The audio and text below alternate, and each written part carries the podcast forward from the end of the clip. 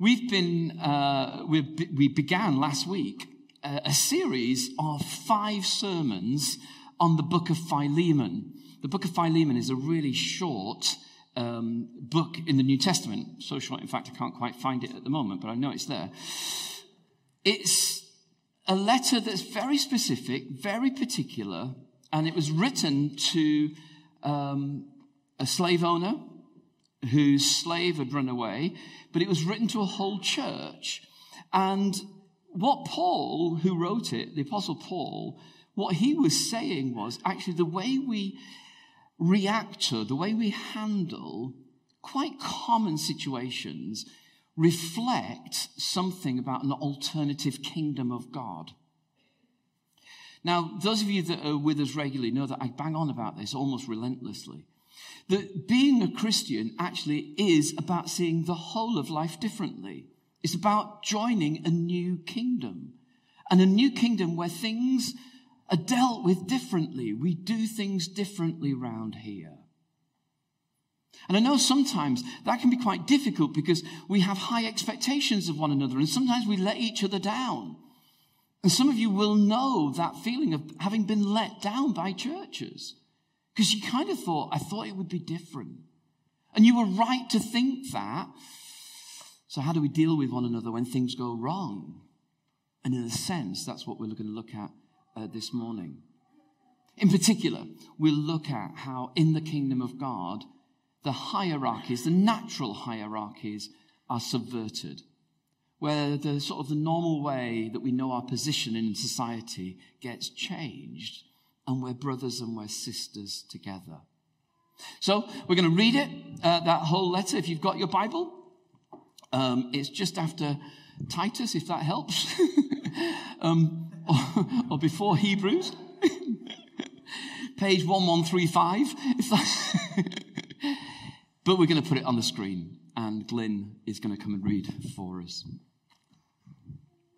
Adam, can you just uh, take us through the, the slides for this? Thank you.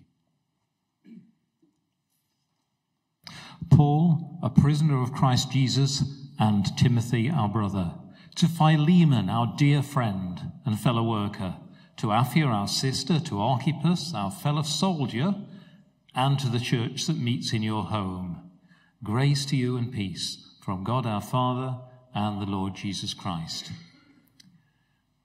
I always thank my God as I remember you in my prayers because I hear about your faith in the Lord Jesus and your love for all the saints. I pray that you may be active in sharing your faith so that you will have a full understanding of every good thing we have in Christ. Your love has given me great joy and encouragement because you, my brother, have refreshed the heart of the saints. Therefore, although in Christ I could be bold and order you to do what you ought to do, yet I appeal to you on the basis of love. I then, as Paul, an old man, and now also a prisoner of Christ Jesus, I appeal to you for my son Onesimus, who became my son while I was in chains. Formerly, he was useless to you, but now he has become useful both to you and to me. I am sending him, who is my very heart, back to you. I would have liked to keep him with me so that he could take your place in helping me while I'm in chains for the gospel. But I did not want to do anything without your consent, so that any favor you do will be spontaneous and not forced. Perhaps the reason he was separated from you for a little while was that you might have him back for good, no longer as a slave, but better than a slave, as a dear brother. He's very dear to me, but even dearer to you, both as a man and as a brother in the Lord. So if, I can, if you consider me a partner, welcome him as you would welcome me. If he has done you any wrong or owes you anything, charge it to me. I, Paul, am writing this with my own hand. I will pay it back. Not to mention that you owe me your very self. I do wish, brother, that I might have some benefit from you in the Lord. Refresh my heart in Christ. Confident of your obedience, I write to you, knowing that you will do even more than I ask. And one thing more prepare a guest room for me because I hope to be restored to you in answer to your prayers. Epaphras, my fellow prisoner in Christ Jesus, sends you greetings, and so do Mark, Aristarchus, Demas, and Luke, my fellow workers. The grace of the Lord Jesus Christ be with your spirit. Thank you very much. So, the name of the slave owner is Philemon, and his slave has gone AWOL, and he's had to deal with that. So you're a slave owner, you're a Roman citizen, you're a householder, a church meets in your home, and one of your slaves has done a bunk. How are you left feeling? This is not a rhetorical question. Not happy is one correct answer. Expand. Frustrated. Why would you be frustrated? He's, you're frustrated because he's left you high and dry. He doesn't care about your situation. He's not thinking about you. And although this may be awkward for us to listen and hear, actually, if one of your household servants goes away, he may well have been your child's teacher Who's going to teach the kid? A, su- a, supply slave, presumably. I don't know how that works. But do you know what I mean? There's a gap. There's a gap. Frustrated. How else might you feel? Angry. Why angry? He would be shown up in the community. He's angry because he's got a reputation to think of. Anything else? Puzzled. Why did he go? I thought I was a good master. I thought I was, I am a Christian. I've tried to be different than the other slave owners. I've not mistreated him. I've not abused him. So why has he just done a runner? Confused. Anything else?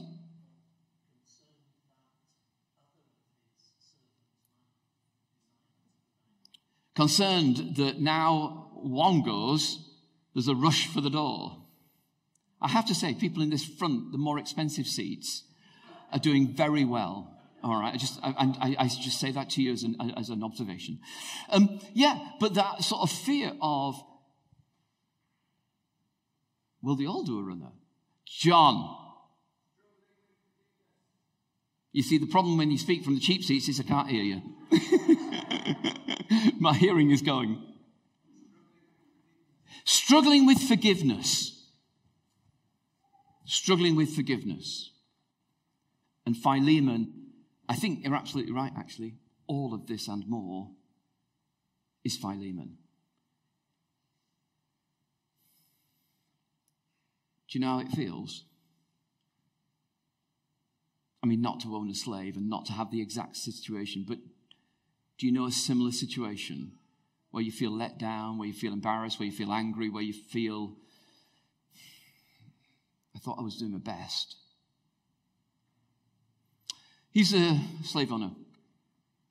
And there's Onesimus. Now, it's thought that Onesimus comes back with this letter that Paul writes. How will Onesimus, uh, Onesimus, Onesimus, um, how would Onesimus feel, do you think, going back? frightened because fear of punishment. What else might you feel? Embarrassed. Maybe he'd said to his fellow slaves, I'm out of here. I'm going, I'm making a bid for freedom. And here he comes back almost with his tail between his legs. Embarrassed. Anything else? Hopeful. Shame. What will they think of me? Hopeful that something better might come, shame. Maybe that feeling as well of, this is my life. But Onesimus comes back with the letter because Onesimus has met Paul. All right? And what Paul's trying to do here is Paul's trying to build a bridge between Philemon and Onesimus. And Paul's going to do it in a very particular way, which we'll talk about in a moment. But how does it feel to be Paul?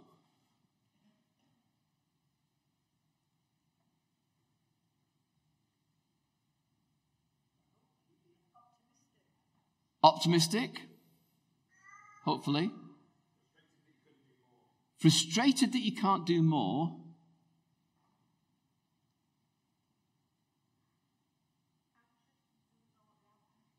Anxious because he doesn't know how this is going to turn out. It could actually end up much worse. Paul could well have met Onesimus and said, I'll intercede for you, let's go back. And then Philemon knocks five shades out of him. How's it feel to be Paul? You don't know how it's going to work out. So, Paul, who's in prison, writes a letter to Philemon about Onesimus, possibly with Onesimus there. But here's the interesting thing he writes it to a church who are all watching on. So the equivalent would be two people in our congregation have had a massive, massive bust up, and they have to listen to someone speak to them in front of all of you. How would you feel? Pardon? Put out. Put out that you have to listen to it. Put out about the situation. Yeah. In this group, there will be some people who will be saying, You've got to give Onesimus another chance. And there'll be some people who are going, no, no, no, no, no. Beat him up. There's some people who are going, oh, this is awkward. I mean, these people were not British people, but if they had been British, this would be the worst scenario in the world, wouldn't it? Just the embarrassment of, oh no, I don't want to be here. It's interesting why it's not a private letter. Not a private letter. And I wonder whether it's because when relationships fracture, it takes a community for them to come back together again and not just the injured parties. We need help. Now, Paul is really clear on what he thinks. In his earliest letter of Galatians, he writes, In Christ there's neither male nor female, Jew nor Greek, slave nor free. Paul is really clear that actually in Christ we're a new we have new relationships. We see each other differently. We don't look down on the Greek if we're a Jew because they're just like pagans. And the, pagan, the Greeks, with all their pagan background, don't look down on the Jew and go, oh, they're just so legalistic. And the men don't say, well, in the whole of society, we just have more privileges than women. And the women, they're lifted up in Paul's mind. A male and a slave and free in Christ, your brothers your brothers and sisters. You are of equal value. Now, in a sense, because we live in a Western uh, society which has been so influenced by Christianity, we don't find that so alarming to hear. We think, yes, of course, we're equal in the sight of God. But actually, at that time, it was like most revolutionary to hear that. In Christ, you're on level ground. Doesn't matter about your background. Doesn't matter about what your intellect. Doesn't matter about your social status. In Christ, we're one. Doesn't matter about your ethnic uh, family backgrounds in that sense. We don't judge each other like that. So Paul comes and he's passionate about this. Absolutely passionate. But the problem when you're passionate about something is that it's really easy for you to become quite controlling. You see it clearly. So now you must, you ought, you should. You're absolutely convinced, and so it's easy for you to become the one that tells everybody else what they should do. And what's really interesting in this letter is Paul refuses to do that. Now, it's really, it is interesting when you read it, and when you read it over and over again. What you hear is Paul saying, on the one hand, I'm not going to tell you what to do, though I could. And uh, if, if Onesimus has ripped you off, I'll pay back, I'll pay back, charge it to me, I'll pay you whatever he's taken, though you owe me your very self. so it's almost like Paul can barely control his own sort of natural responses. But what Paul is wanting to do is not say, you must. Because if you think someone that you really admire and respect is telling you, you must get this relationship right, the danger is you might try in order to please them, not because it's right. And I think what Paul's trying to do here is try to uh, persuade Philemon. He is trying to persuade Philemon to do the right thing because Philemon sees it. What I want to talk about really is what it's like for Paul to be a bridge builder between these two and how that might relate to our own situations. Whenever you're a bridge builder, whenever you act like a bridge builder, whenever you take that role on, you are the closest to God. Jesus will say in the Sermon on the Mount, Blessed are the peacemakers, they will be called sons of God. You are never more like Jesus when you're trying to bring peace.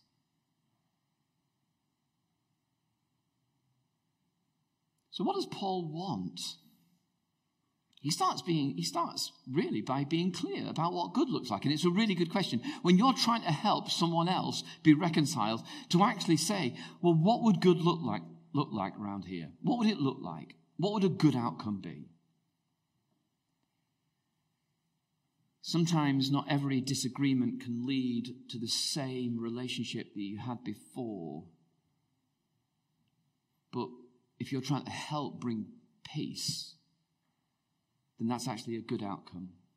It might, you might, you know, you've got two members of your family and they've fallen out massively. What does good look like around here? What you'd love is for them to be as close as they were. That might not happen, but you want peace. If you're at work, your colleagues that are loggerheads and really doing damage to one another, if you're the peacemaker in that situation, they may never be good friends, but you just want peace in the office or in the shop floor. What does Paul want? Paul says, I want three things. I want, Philemon, I want you to see Onesimus as more than a slave. In Christ, there's no slave nor free. I want you to see him as a human. I want you to see him differently. Don't see him as the rest of the world sees him. Secondly, I want you to welcome him back. I want you to welcome him back. And thirdly, I think what Paul really would want, in verse 13, Paul says this I would have liked to keep him with me so he could take your place in helping me while I'm in chains for the gospel. I think what Paul would have really wanted was Philemon to say, He can stay with you, Paul. Now, that might be an ask too much. So Paul never says it out directly, but I think that's probably one of the things that Paul would have hoped for. But what's his strategy? Well, just want to run through these really quickly. Firstly, he doesn't stay silent. You could imagine him saying to Onesimus, when he's in prison, probably in Ephesus, Onesimus, you need to go home, son. Onesimus, you need to sort this out. Onesimus, you're in the wrong place. Go home, son. Get it sorted. And Paul could have stayed out of it, but he chooses not to because he knows he's got influence. He knows he can make a new story develop here. Knowing when to get involved and when not to get involved takes an enormous amount of wisdom, doesn't it?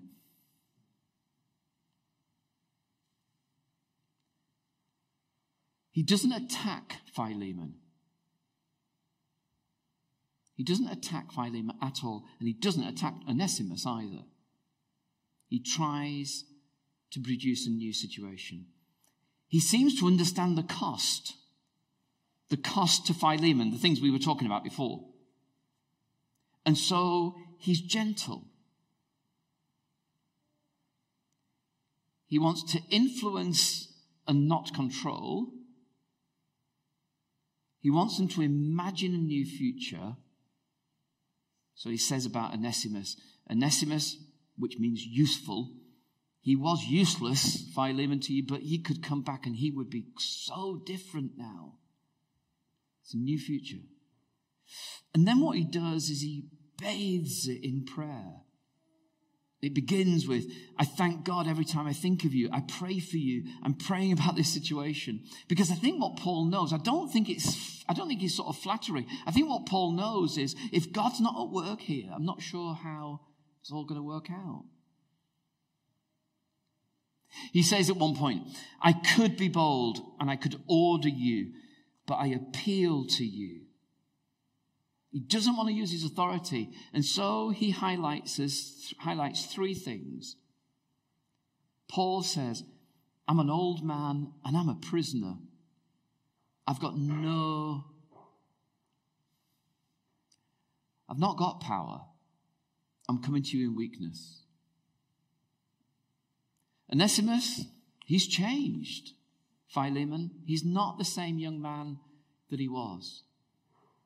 And Paul says on at least three occasions, Philemon, I love you.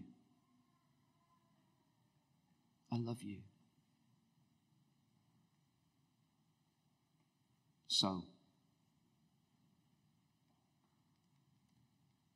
what did Paul do? That's what Paul did. What about us?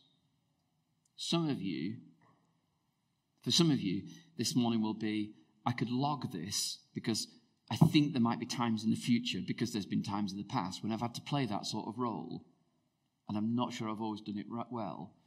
And for others of you this morning, it will be this is really relevant because I, there's a situation.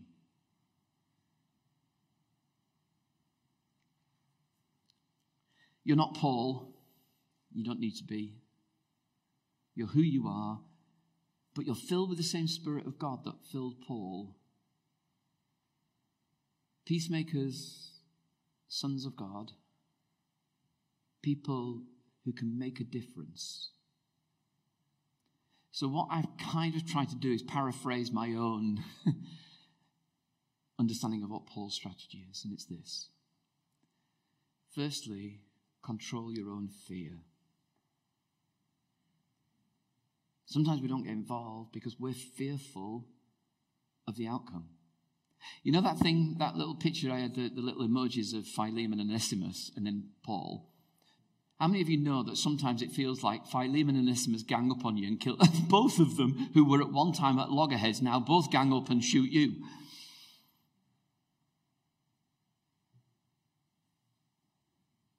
Or sometimes it's that fear of what if it all goes wrong? When we are tired, when we are weary, and I mean more than a night's sleep will sort, some of us are really tempted to catastrophize. Do you know what I mean by that? Things are going to be the worst. The worst is going to happen. It normally happens in the middle of the night, about three o'clock, doesn't it? When you wake up, you can't sleep. And it's the worst scenario is going to happen.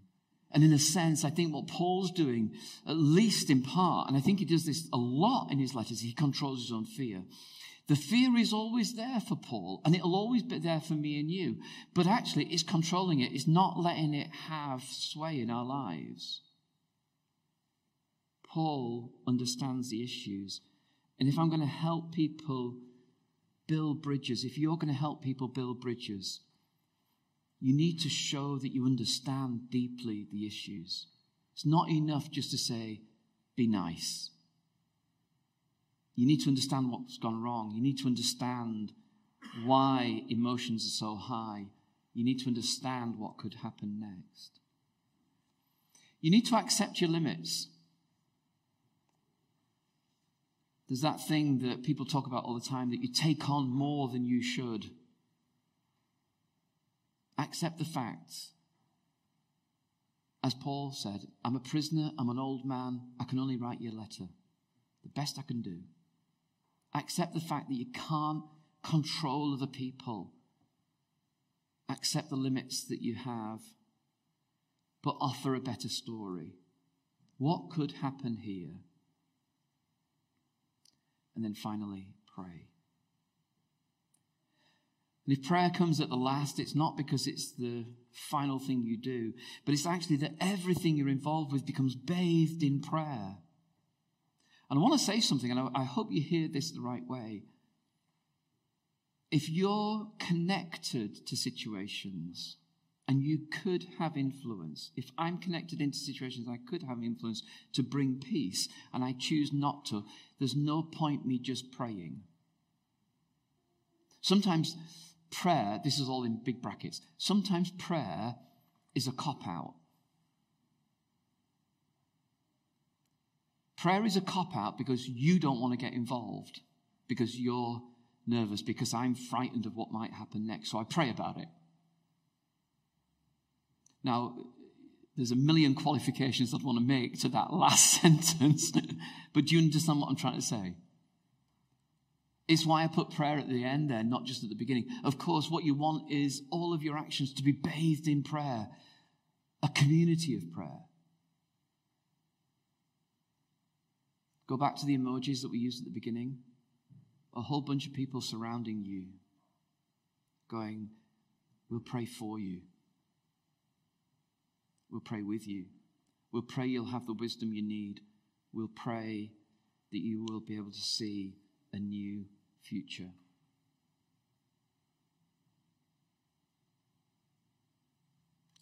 As I said,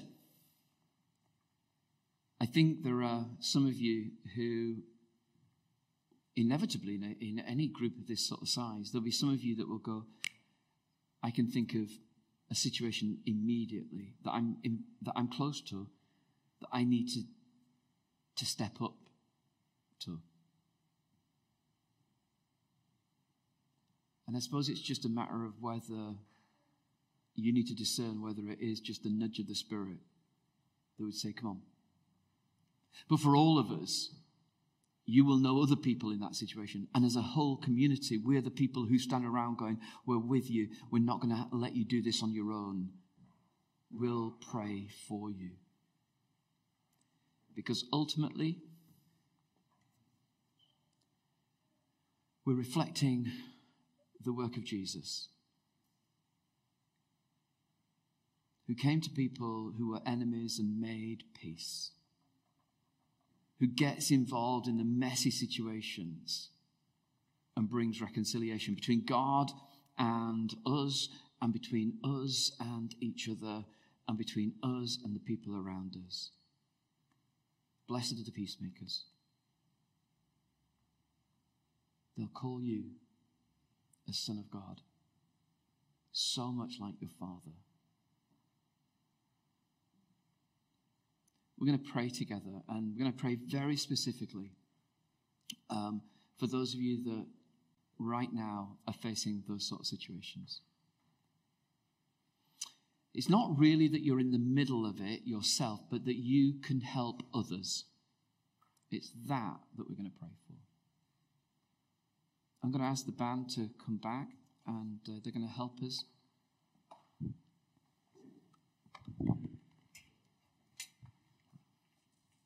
It might be that if you're in the middle of a situation, by the way, you just need to ask for help. But this is if you are the one who actually is trying to help others make peace. You're the Paul to someone else's Philemon and Onesimus. Can I ask these guys, can you just play gently in the background for a minute or two? And uh, as they do that, do you want to just take a moment to think and reflect and process.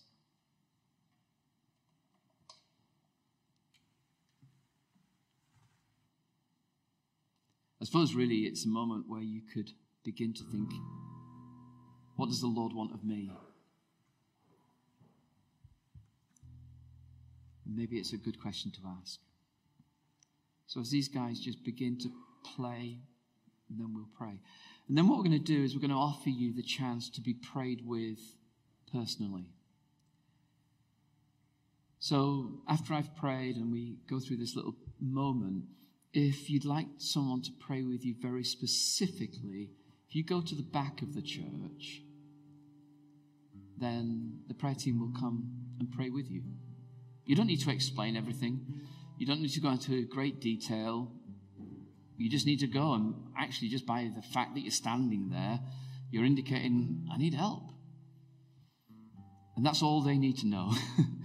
you don't need to say if it's family, you don't need to say if it's work, you don't need to say anything. You just need to go, I'm here. And they'll pray that you'll have wisdom and that you'll have a good deftness of touch with that situation. But let's just take a moment to be still.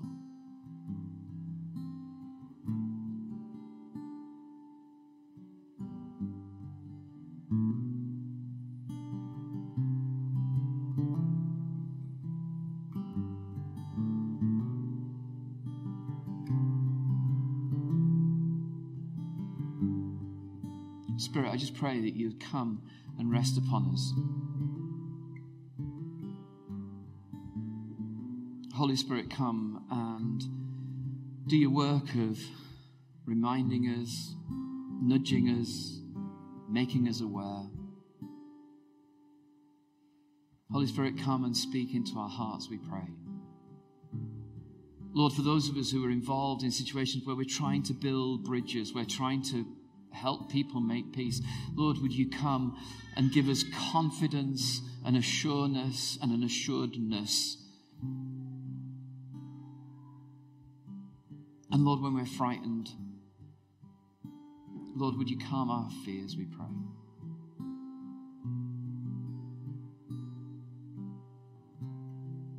And Lord, when we're anxious that we don't know what to say or how to do it, Lord, would you give us words to say and wisdom to know how to say it? Lord, may we be peacemakers, people who help other people make peace. Pray for people in work situations where the relationships are different and it's hard sometimes to know because of position what you can say and what you can't say. Lord, I pray for those because it's a work context. You don't know whether you've overstepped your mark and you're frightened about that. And Lord, I want to pray that you'd give us wisdom and creative wisdom to know how to deal with it. Lord, I pray for those for whom it's in families. Lord, it hurts more because it's in a family. Lord, would you help us to control our own fear? We offer it to you. Holy Spirit of God, come and rest on us, we pray.